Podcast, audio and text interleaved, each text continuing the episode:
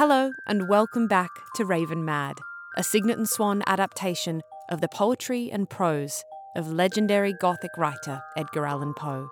Let us share with you this mournful and macabre tale of a broken heart overshadowed by grief in The Raven.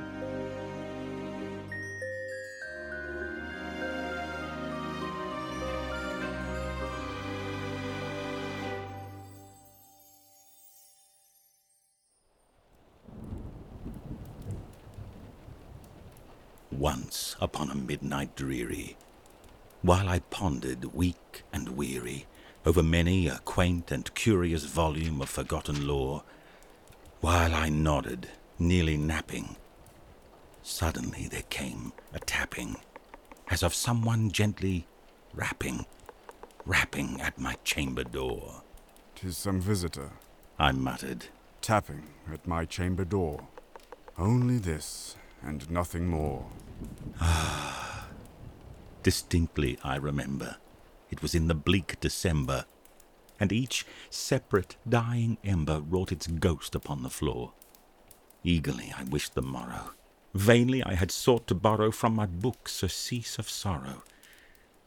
Sorrow for the lost Lenore, for the rare and radiant maiden whom the angels named Lenore, nameless here for evermore and the silken, sad, uncertain rustling of each purple curtain thrilled me, filled me with fantastic terrors never felt before.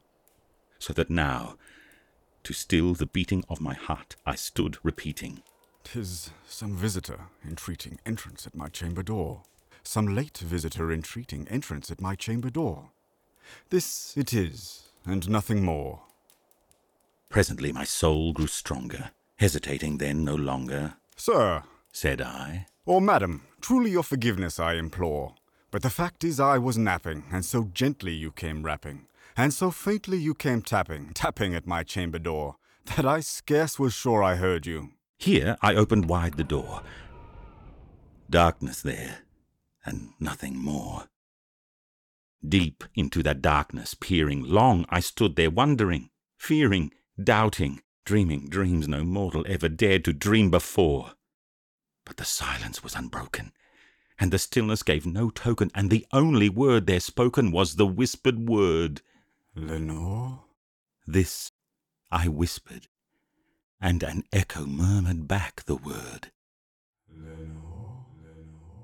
Merely this, and nothing more. Back into the chamber turning, all my soul within me burning. Soon again I heard a tapping somewhat louder than before. Surely, Said I, surely that is something at my window lattice.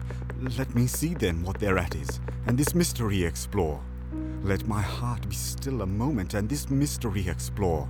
Tis the wind, and nothing more. Open here, I flung the shutter, when with many a flirt and flutter in there stepped a stately raven of the saintly days of yore. Not the least obeisance made he, not a minute stopped or stayed he, but with mien of lord or lady perched above my chamber door. Perched upon a bust of Pallas just above my chamber door, perched and sat, and nothing more. Then this ebony bird, beguiling my sad fancy into smiling, by the grave and stern decorum of the countenance it wore, Though thy crest be shorn and shaven, thou I said, art sure no craven, ghastly, grim, and ancient raven, wandering from the nightly shore. Tell me what thy lordly name is on the night's Plutonian shore. Quoth the raven, Nevermore. Much I marvelled this ungainly fowl to hear discourse so plainly, though its answer little meaning, little relevancy bore. For we cannot help agreeing that no living human being ever yet was blessed with seeing bird above his chamber door, bird or beast upon the sculptured bust above his chamber door, with such name as Nevermore. But the raven, sitting lonely on the placid bust, spoke only that one word, as if his soul in that one word he did outpour. Nothing farther than he uttered, not a feather then he fluttered, till I scarcely more than muttered, Other friends have flown before. On the morrow he will leave me, as my hopes have flown before. Then the bird said, Nevermore. startled at the stillness broken by reply so aptly spoken. Doubtless. Said I, What it utters is its only stock and store, caught from some unhappy master, whom unmerciful disaster followed fast and followed faster, till his songs one burden bore, till the dirges of his hope that melancholy burden bore, of never, nevermore. But the raven still beguiling all my fancy into smiling, straight I wheeled a cushioned seat in front of bird and bust and door. Then, upon the velvet sinking, I betook myself to linking fancy unto fancy, thinking what this ominous bird of yore, what this grim, ungainly, ghastly, gaunt, and ominous bird of yore meant in croaking nevermore. This I sat engaged in guessing, but no syllable expressing to the fowl whose fiery eyes now burned into my bosom's core.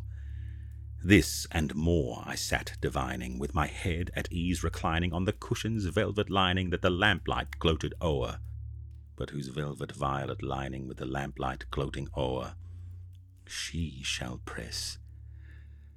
Ah, nevermore. Then, methought, the air grew denser, perfumed from an unseen censer swung by seraphim, whose footfalls tinkled on the tufted floor. Wretch, I cried, thy God hath lent thee, by these angels he hath sent thee, respite, respite and nepenthe from thy memories of Lenore. Quaff, oh, quaff this kind nepenthe, and forget this lost Lenore. quoth the raven. Nevermore. Prophet, Said I, thing of evil. Prophet still, if bird or devil. Whether tempest sent, or whether tempest tossed thee here ashore, desolate yet all undaunted, on this desert land enchanted, on this home by horror haunted, tell me, truly, I implore, is there, is there balm in Gilead? Tell me, tell me, I implore. quoth the raven. Nevermore. Prophet, Said I, thing of evil, prophet still if bird or devil. By that heaven that bends above us, by that God we both adore, tell this soul with sorrow laden if, within the distant Aidenn, it shall clasp a sainted maiden, whom the angels name Lenore. Clasp a rare and radiant maiden, whom the angels name Lenore. quoth the raven. Nevermore. Be that word our sign of parting, bird or fiend. I shrieked, upstarting. Get thee back into the tempest and the night's Plutonian shore. Leave no black plume as a token of that lie thy soul has spoken. Leave my loneliness unbroken.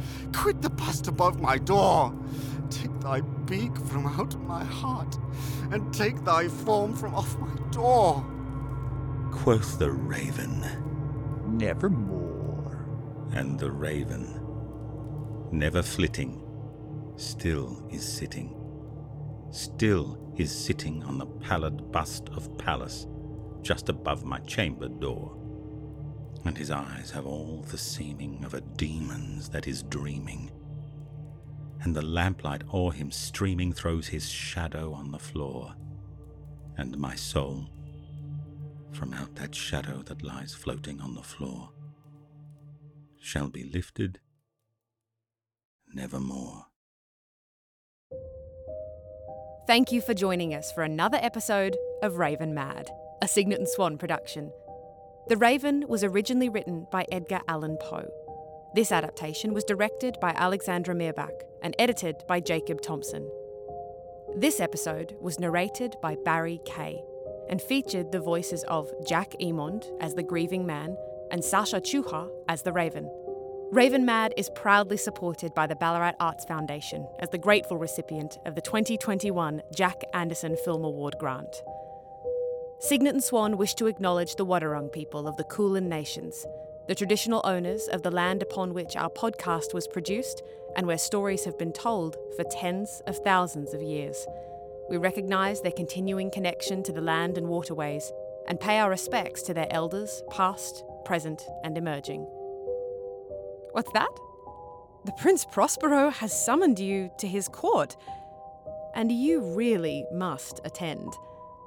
Come and join in the fun next time with The Masque of Red Death.